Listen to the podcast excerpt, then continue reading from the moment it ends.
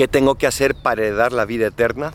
Amar, simplemente amar. Jesús vino a darnos el secreto para cualquier felicidad, para cualquier desafío, para cualquier circunstancia.